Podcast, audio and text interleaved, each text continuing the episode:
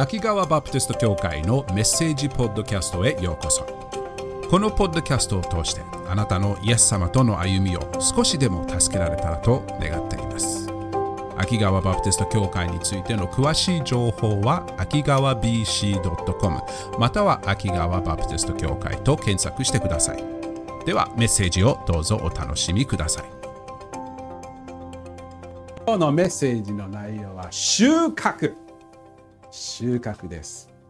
私たちは今までイエス様とサマリアの女の会話。イエス様とサマリアの女との会話を見ていきましたね。すごい会話でしたね。Amazing イエス様は彼女にいろんなことを教えてきました。最初は水をくださいという単純なお願いからものすごい真理を彼女に分け与えましたね。最初は命の水から。命の水から始めました。精霊様のことですよね。命の水。なぜ彼女がこの命の水が必要なのか。なぜそれを欲しがる必要があるのか。欲しがるべきなのか。精霊様が私たちの心を満たしてくださる。神様の形の心を精霊様が満たすことによって私たちの心の渇きを満たしてくれることとか先週精霊様によって私たちは神様を礼拝することができるようにしてくださるのですね。私の、私たちの霊を神様の霊につなげて、そして私たちの心を神様に引き、引き、引き、引き出して導くことをしてくださるお方です。真理の、えっと、えっと、御言葉の真理を通して、私たちが神様が望んでおられるように、私たちも礼拝をすることができることですね。今日は、イエス様とこの女性との会話の結果を見たいと思います。この会話によって何が起きたのかを一緒に見ていきたいと思いますね。この女性がイエス様と時間を過ごしたことによってどのように変えられたのか。そしてそれだけではなく、イエス様が彼女を使わして町の人々の大勢を変えたかを見ていきたいと思います。面白いのが、彼女が町の、町の多くの人の命が変えられたのは、彼女を通してでした。これはすごいことです。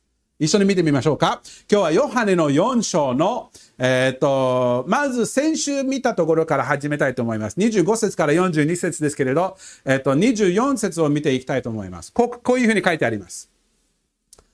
神の、イエス様が最後に言った言葉ですね。神は霊ですから、神を礼拝するは、する人は、御霊と真理によって礼拝しなければなりません。彼女はこのいろんなこと、イエス様がいろんなことを言ったことによって、どういう反応するのでしょうか ?25 節から見ましょう。女はイエスに言った。私は、キリストと呼ばれるメシアが来られることを知っています。その方が来られるとき、一切のことを私たちに知らせてくれるでしょう。くださるでしょう。彼女がこの会話の中で、イエス様のことをいろいろ見てきているんですよね。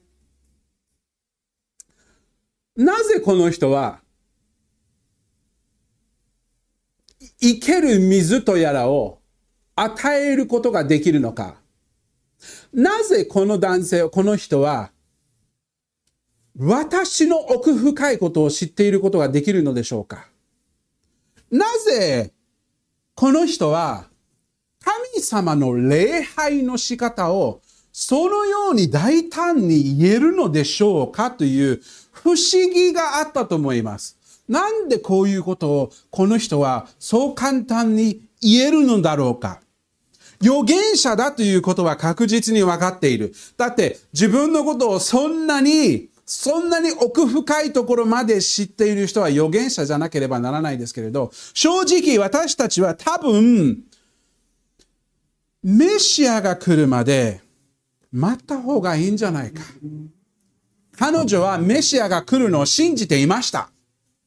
なので、メシアが来るまで待った方がいいんじゃないでしょうか。こんな大きな、大胆なことを言うのに、言う、言うのよりも、メシアが来て、礼拝のことを説明したり、そういうふうに彼が来るのを待った方がいいんじゃないのでしょうか。という彼女の思いでしたね。そう簡単に礼拝を変えてもいいのかみたいな そういう気持ちでしたよね。イエス様の答えって面白いです。26節イエスは言われた。あなたと話しているこの私がそれです。うおここで僕が不思議に思ったのはイエス様のメシアとしての発表。なんかさ、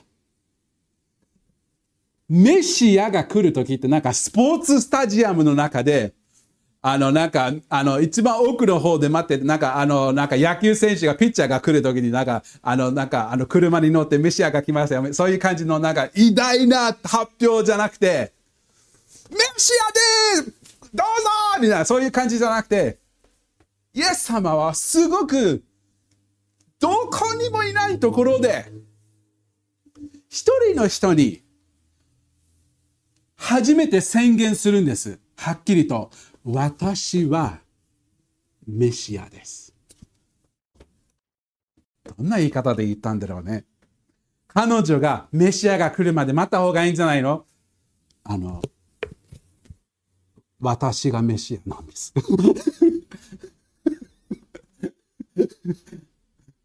すごいね。この女性にみんな嫌われていた。みんなが、他の人たちはみんなこの人を、あの、へり、あの、あの見下していた人。なのにもかわらかかわらず、イエス様が彼女に、私がメシアです。という。もう、おまた、お待たせしましたっていう感じの発表でしたね。彼女はびっくりしたでしょう。びっくりしたと思います。彼女がずっとイエス様について聞いていたことが、その一言一言で全部はっきりしたんです。なぜあなたが永遠の命に至る水をそう簡単に与えられるのかというのは、メシアだからだ。なぜあなたが私の心の、私の過去の奥底まで全部知っているのかというと、あなたはメシアだからだ。なぜあなたは神様に対しての礼拝をそうはっきりと言えるのかというと、メシアだからなんだ。全部彼女の思いがはっきりなって、イエス様をはっきり見ることができるようになったのです。あなたはメシアだからそう言えるんだ。そのあなたが私のようなものに来てくれたんですか。びっくりしたと思います。メシアが。みんながずっとずっと待ってきた。あの偉大なメシアが。ずっと待ち望んできた。あのお方が。なんで私のようなものに来るのだろうか。彼女に生ける水を与えて。彼女に神様の礼拝の仕方を教えてくれる。彼女に自分がメシアだと伝えてください。もう感動の感動でしょうね。彼女はどういう反応をしたでしょうか ?28 節。1節を飛びます。27を飛ばして28節を一回見ましょう。こう書いてあります。待てば待つほど楽しみになる、ね。28節彼女は自分の水亀を置いたまま町へ行き、人々に言った。29節。来てみてください。私、ごめん。来てみてください。私がしたことをすべて私に話した人がいます。もしかするとこの方がキリストなのでしょうか？びっくりです。彼女はイエス様が言われていることは事実であった。本当にメシアであったことを分かって、彼女はそれを自分だけにすることはできなかったんです。みんなに言わなきゃっていう気持ちがものすごかったです。ので、水亀をそのまま置いちゃって、町の方へ走っていきました。みんなみんな来てみてください。この方が私がしたことをすべて私に話した人です。びっくりしたんです。メシアに行かれ、メシアが来たということを伝えて、伝えて、伝えに行きましたね。すごいです。彼女が、後でもうちょっとじっくり見ますけれど、彼女が街に行く間、彼らが会話終わったちょうどその時期に弟子たちが戻ってきてるんです。覚えていますか？この会話の直前、イエス様は弟子たちを町に送りましたね。食べ物を買いに来て戻ってきなさい。タイミングすごいですよね。弟子たちが買い物に行って女性が来る。彼女と話し終わったところで町に戻るときに弟子たちも戻って彼女とイエス様が話しているのを見るところでしたね。27節に戻りましょう。その時、弟子たちが戻ってきて、イエスが女の人と話しておられるのを見て驚いた。うん。だが、何を求めて、何をお求めですか？なぜ彼女と話しておられるのですか？という人は誰もいなかった。考えてください。一番最初に彼女と話していたイエス様のことは彼女自身もびっくりしていましたよね。なんでこのユダヤの人が、ユダヤの男性が私のようなものに話しているのか。弟子たちも、イエス様がそう平気にこの女性と話しているのを見て、弟子たちもびっくりしました。だって彼らもユダヤ人です。なんでユダヤ人が、自分だったら絶対にこのような人、女性と一人で、二人で、あ、女性と、あの、二人で、二人だけで話すことは絶対しないのに、なぜか、特にそれだけじゃなくて、サマリア人の女性。でしょ？絶対私はそんなことしないですとみんな思っていたにもかかわらず、戻ってきて、彼らの先生、先生です。が、この人と話している。面白いのは、彼らの反応です。何を求めて、お求めですか？なぜ彼女と話しておられるのですか？という人は誰もいなかった。びっくりしたけれど、だんだんと彼らは、イエス様は何かをすると、何かの理由でやっていることをよく理解してやっているんだということをだんだんと気づいてきているようになっているのです。イエスに対しての信仰が成長しているからかもしれませんね。信仰の成長。あ、イエス様は何らかの理由でこの人と話さなければいけないんだ。と理解して、イエス様の話しているのを見ましたね。その理由はすごい理由ですね。イエス様はある理由がありました。その女性の命が変えられるための理由でしたね。彼女はイエス様のことに出会うために、イエス様に出会って福音を受け入れるために彼女はイエス様に、彼女とイエス、イエス様は彼女と話しましたね。面白いです。この女性がイエス様の話とをして、村の方、町の方に行きましたね。彼女が町の人々に言っていることはすごいことです。28あ29節を見ましょう。彼女の言ったこと、来て見てください。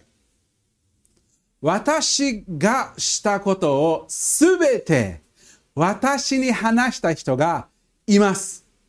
もしかすると、この方がキリストなのでしょうか？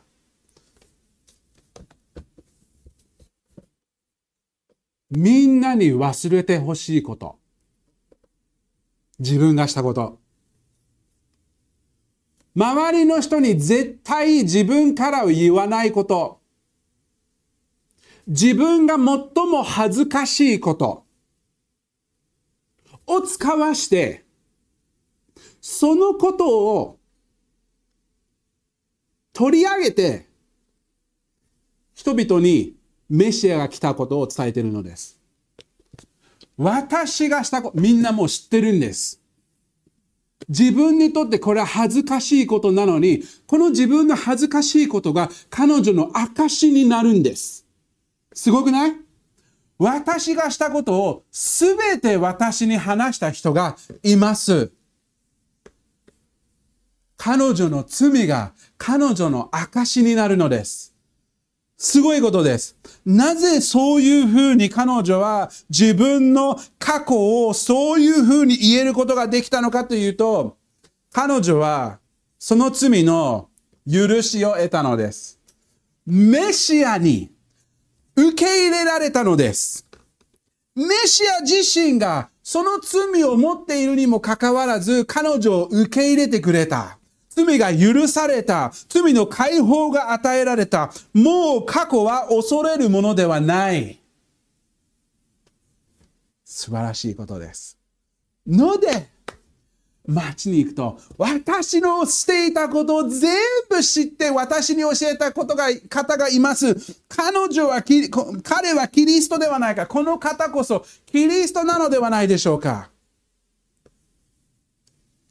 面白いですよね。最初のところも面白いです。来てみてください。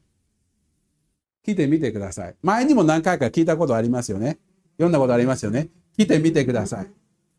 例えば、アンデレがアンデレが暴走族、今日はいっぱいですね。楽しいね。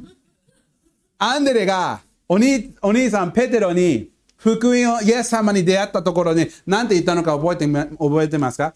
来てみまし来てみなさい。来てみなさい。この方こそキリストです。ピリポが友達ナタナエルにイエス様に出会ったこと同じことを言いましたね。来てみなさい。来てみなさい。イエス様に出会うと、イエス様の自由、イエス様からいただく自由と救いをいただいたことを経験すると、あなたの心は喜びで満ち溢れて、どうしても溢れ出るようになるのです。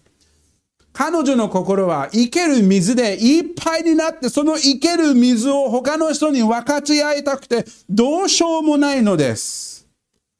喜び溢れる。ようなものです。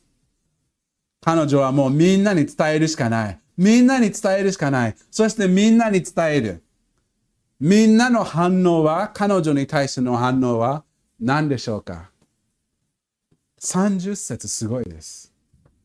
そこで人々は街を出てイエスのもとにやってきた。これってすごいです。今までみんなずっと彼女のことを見下していたにもかかわらず、彼女の言ったことを見て、聞いて、彼女を信じて、みんな、町の人みんなイエス様のところに出向かうんです。彼女は変わった。なんでこんなに変わったのか。見たくてしょうがない。町の人はみんなイエスのところに行くのです。彼女が町のみんなと話している間、もう一つの井戸のそばの会話が起きていたのです。イエス様と弟子たちとの井戸のそばの会話です。31節その間、弟子たちはイエスに、先生食事をしてくださいと勧めていた。32節。ところがイエスは彼らに言われた。私にはあなた方が知らない食べ物があります。33節。そこで弟子たちは互いに言った。誰かが食べるものを持ってきたのだろうか弟子たちが町に行った理由は何ですか？食べ物を買いに行くためです。イエス様は井戸に座っていたのは疲れていた。もうヘトヘト。長い旅。もう疲れた。お腹も空いていたいです。空いていたと思います。ので、弟子たちは、いやいやながらサマリアの町の中のみんなと話し合いながら、あの、なんか買い物しなきゃいけなかったんですね。やっと買い物をして戻ってきているところで、イエス様とこの女性が話し合ってるのを見て、ああ、イエス様はもう何やってるのかさっぱりわからないけど、まあとりあえず、えっと、行ってみようと言って、イエス様のところに行って、彼女は大喜びで、わーみたいな感じで、あ街の方に走ってるのを見て、手を入れながら、あの、街の方に行ってるんですね。彼らはそれをびっくりしてみながら、イエス様大丈夫なのかな？もう相当お腹が空いたんじゃないのかなと思って、イエス様食べ物持ってきてましたよ。どうぞ食べてください。疲れたでしょう。お疲れ様です。でもイエス様は全然疲れた様子が見えない。お腹が空いた様子が見えない。は、はっきり言ってイエス様は食べ物のことについて何にも考えていないのです。不思議です。食べてくださいと言いながら、今はお腹は空いているところじゃないっていう、そういう気持ちでいたのですね。君たちにはわからないような食べ物がある。このような食べ物はどこで手に入れるのでしょうか？弟子たちはやっぱりね、僕たちみたいに肉体的な内容から霊的な対応内容にそう簡単に移るのが難しかったね。えっ、ー、と、まだそれには慣れていなかったですね。たまに僕たちも似ている時もありますよね。肉体的なこの地上のものを天のものに移り変えて考えるというのは難しいことです。難しい時もありますよね。イエス様が何を話しているのかをゆっくり説明してくれるんです。34節。イエスは彼らに言われた。私の食べ物とは、私を使わされた方の御心を行い、その技を成し遂げることです。それなんです。イエス様が言ってるのは、私に一番元気を与えるものは、私を一番満たすものは、神様の天のお父様の御心を果たすことなのです。それを完成、成し遂げることなのです。こういう時ある？自分が何かに夢中になって、もうこれが楽しくて楽しくてしょうがなくて、食べるのを忘れちゃう時、ある？時々しかないけれど、たまにはある。そういう時ってもう、もうこれが面白くてもうこれ食べるのがめんどくさくて食べたくないので、まあ後にしようっていう、そういう気持ち、イエス様はそれを感じてるのです。イエス様がもうこのすることが楽しくて、もう喜びで満たされて、元気が与えられて、もうこれがやりたくてしょうがない。こういう気持ちではないでしょうか。どのようなことがそこまでイエス様を満たしたのですか？それはイエス様を使わされたお方天のお父様の御心を行いその技を成し遂げる完成させる実行させることでした。覚えてますか？これは何かというと贖いのミッションを果たすことです。贖いのミッションを果たすこと。ヘブルの12章の2節にこう書いてあります。ヘブルの12章の2節信仰の創始者であり、完成者であるイエスから目を離さないでいなさい。この方は自分の前に置かれた喜びのためにえっと、戻ってしたかな？喜びのために、ない。恥ずかしめをものをものともせずに十字架を忍び、神の御座の右に着座されたのです。イエス様は神様の御心を果たして、それを完成させるために、その喜びのためにいろんなことを耐え忍びました。ですよね。これがイエス様のミッションでした。なので、彼は、それ、イエス様にとって、これを完成させるものが、弟子たちにも見てほしかったのですね。いや、弟子たちにこういうことをはっきりと見えるようにしたかったのです。弟子たちが自分の視点から、天のお父様の視点から、この状況を見てほしかったのです。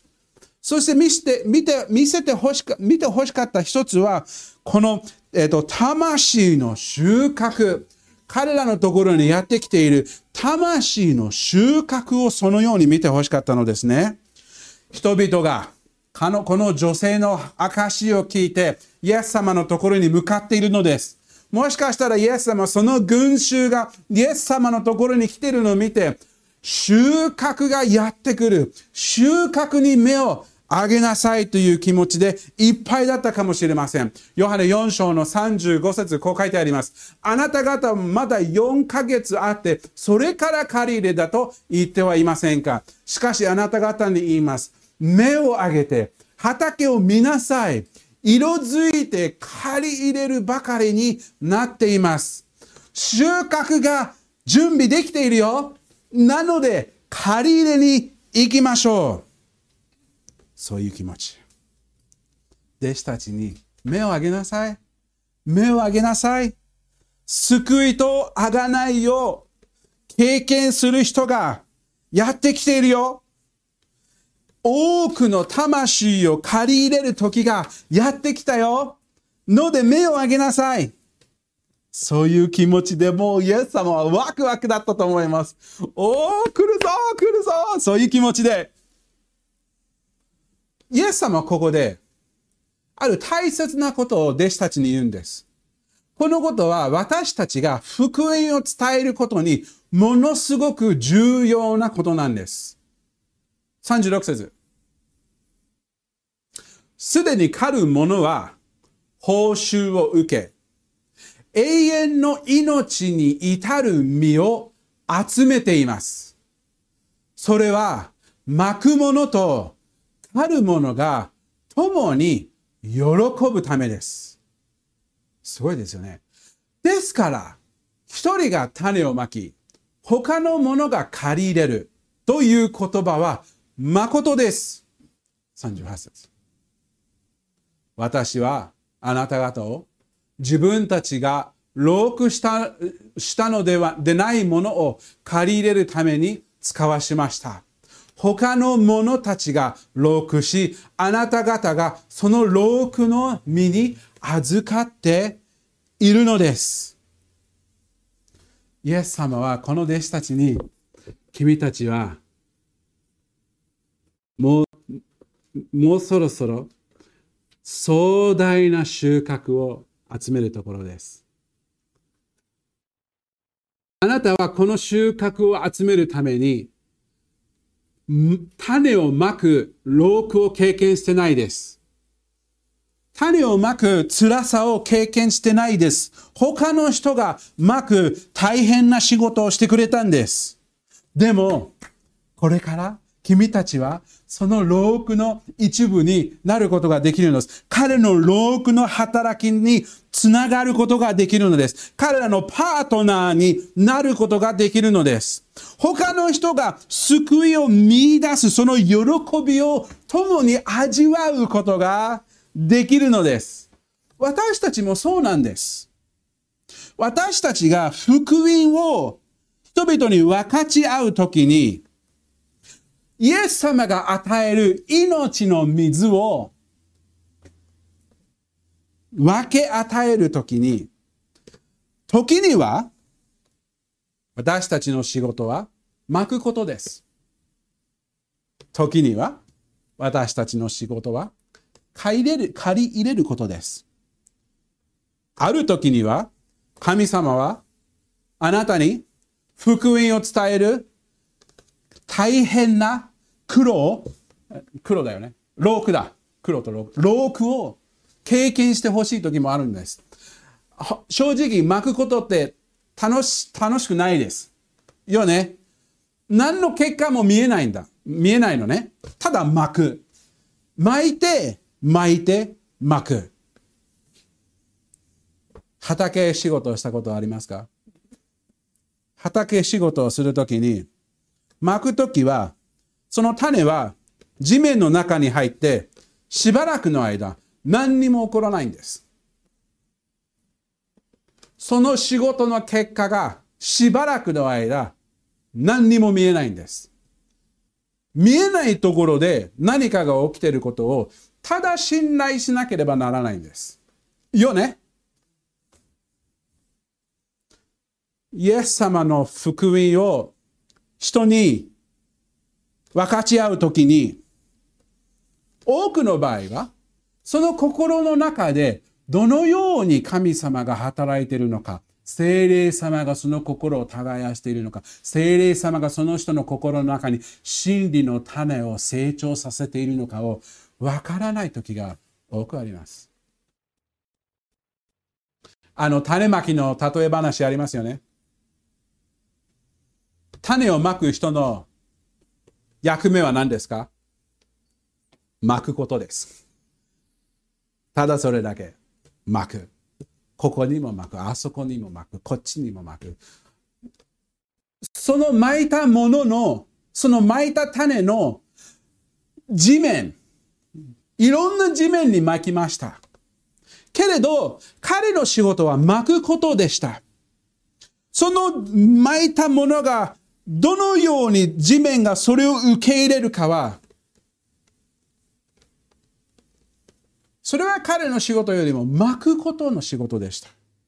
時には神様は私たちに巻く役目を果たしてもらいたい時があるんですね。巻くこと。そのローク。でもたまにイエス様は私たちに借り入れる役をも与えてくださいます。借り入れること。収穫の実を経験すること。収穫の実。そういう時って面白くない？楽しいよね。喜びあふれる時ですよね。賛美の時ですよね。イエス様今年この1年間の間にイエス様を信じたいろんなあの姉妹がいますよね。私たちはそのイエス様を信じることの借り入れの役を果たすことができたっていうのは大きな大きな喜びなんです。私たちにとってそれは特別なことなんです。ハレルヤそういう気持ちです。今でもイエス様のことを学んでいるとき、私たちの気持ちはもう応援しているところです。もう頑張れもっとイエス様のことを聞いて、その、あの、神様の、イエス様のその福音の種があなたの心の中に少しずつ耕していることを応援していますよみみんなにもそのことを経験して、僕たちが経験したことをみんなにも経験してほしいよっていう気持ちでいっぱいです。よね？その喜びを経験することは素晴らしいことです。でも一つ、借り入れをしている時にも一つもう大切に覚うことも、覚えることは、多分、私たちの借り入れを経験したところで、他の人は巻いていたかもしれない。そのことを忘れないでください。神様はいろんな方法で私たちの人生に働いてくれるんです。救われる人は神様はどのようにその人の救いへの道に与えた人たち。どういうふうに神様が働いているのかわからないです。でも借りれる時は巻いた人のパートナーになっていることを忘れないでください。その人の心の中にいろんな人が神様を使わせてくれた。そして、巻くときは、神様はちゃんと巻く仕事にとって、巻く仕事の中で、いつか借り入れの時の喜びを味わさせてくれること。たまにわからないじゃん。イエス様に福音を伝えて、福音を伝えて、その人は他のどっかに行ってしまって、その後どういう、どういうふうになったのか全然聞き聞き取らないとき、たまにこの地上でその人が救われたことを聞くときもあるかもしれませんが、たまにはずっとわからないときがあります。天国で、天国で出会うときに、その喜びを経験する時もあると思います。でも神様が私たちに福音を伝える大切な役目を与える時には、借り入れの時も、巻く時も、収穫の主に信頼する必要がある。収穫の主に信頼する必要。耕あ借り入れるときは借り入れることに一生懸命頑張る。巻くときは巻くときに一生懸命頑張る。そのことですね。最後に、急がないと。収穫。収穫を見ていきましょう。収穫。この女性の証によって町の人たちはどういうふうになったのでしょうか。39節を見ていきましょう。ヨハネ4章の39節さて、その町の多くのサマリア人が、あの方は私がしたことをすべて私に話したと証言した女の言葉によって、イエスを信じた。わお。40節それでサマリア人たちはイエスのところに来て自分たちのところに滞在してほしいと願った。そこでイエスは2日間そこに滞在された。そして、さらに多くの人々がイエスの言葉によって信じた。42節これってすごいです。彼らはその女に言った。もう私たちはあなたが話したことによって信じているのではありません。自分で聞いて、この方が本当に世の救い主だと分かったのです。ここにものすごくいっぱい書いてあるんです。すごい真理がいっぱい染み込んであるんですけれど、一つだけ注意してほしいことがあるんです。多くの、この町の多くの人は、イエス様に救いを見つけたことです。その救いを見つけたのは、この女性によってです。どのようにですか？彼女は自分に起こったことをみんなに伝えた。それを聞いたみんながイエス様のところに行った。彼らはイエス様が彼女の人生を変えたのを見て、そして彼女はただその変えられたことをみんなに伝えているんですね。彼女の証ですね。彼女の証って面白いです。イエス様に出会ったばっかりです。イエス様について、神の国についての深い真理はまだあああんまり聞いてないですよね。結構 短い時間しか話してないイエス様に、彼女はただ自分が経験したことを話しているだけです。このお方が私のすべてのこしたことを教えてくれた方です。だけです。証ってすごい力あるものなんです。考えてみれば。彼女をずっと見下っていた、見下していた人たち、あざけていた人たち、無視していた人たちが、彼女の証を通して、彼女の持っている希望を、人生の変わったことを、心の変わったことを見て、なんで彼女がこうなったのかを知りたくて、イエス様のところに行きました。よねイエス様についての深い真理、言ってないですよね。自分に起こったこと。あなたに起こることを分かち合うことってものすごくパワフルなことです。この女性が福音を伝えたことによってその福音はただ自分に起こったことの証です。それを伝えたことによって多くの人々はイエス様のところで救いを受け入れました。何人かは彼女の彼女を見て、あ、彼女に出会った人はキリストじゃないのか。って思ったと思います。ある人は、この人をここまで変えるのはどんな方なのか、イエス様に直接会いに行かないと、と思ったかもしれませんです。でも面白いのが一番最後に言ったこの人々たちの言葉です。もう、この時点でイエス様と数日間いるんですね。もう私たちはあなたが話したことによって信じているのではありません。自分で聞いてその方が本当に世の救い主だと分かったのですというのはこれすごいです。証の目的はこれなんです。つまり、自分が変わったことを人に伝えることによって、その人がイエスを求める。そしてイエスにところに来てイエス様と会話をする。イエスのことを聞いてイエスのことを知ることによって、イエス様に、イエス様が本当に救い主であることを、それを自分で経験して、救いをいただく。証の目的はイエスに導くことです。イエス様がその人を変えるんです。証はイエスのところへ導く大切な役割があるんです。そしてイエス様の御言葉を通して、イエス様の言葉を通して、イエス様を自分の目で見て、本当にこのイエス・キリストは私の救い主なんだということ。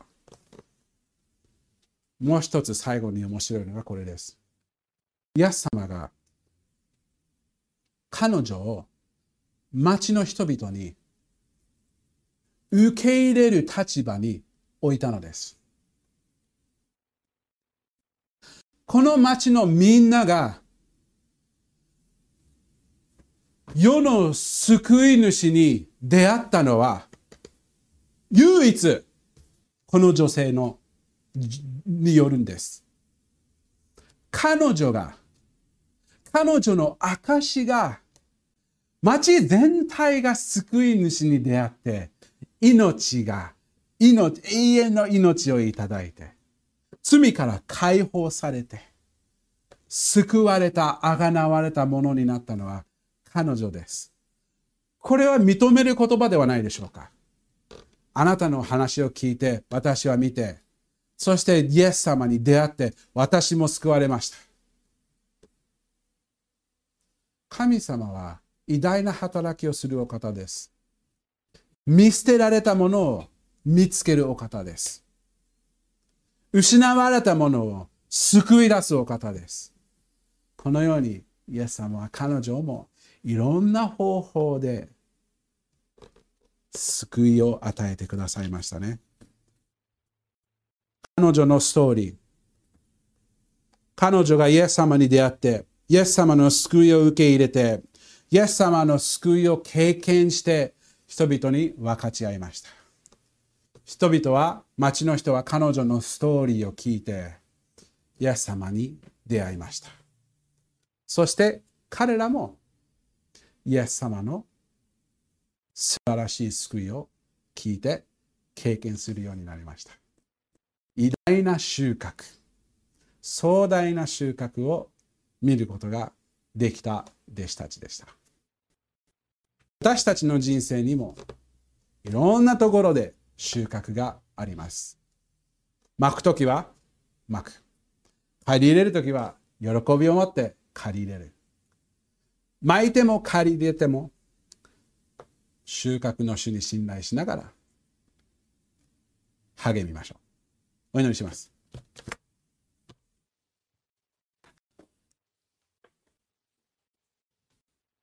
お父様、私たちが偉大なあなた様の救いを受けるということは素晴らしいことです。感謝します。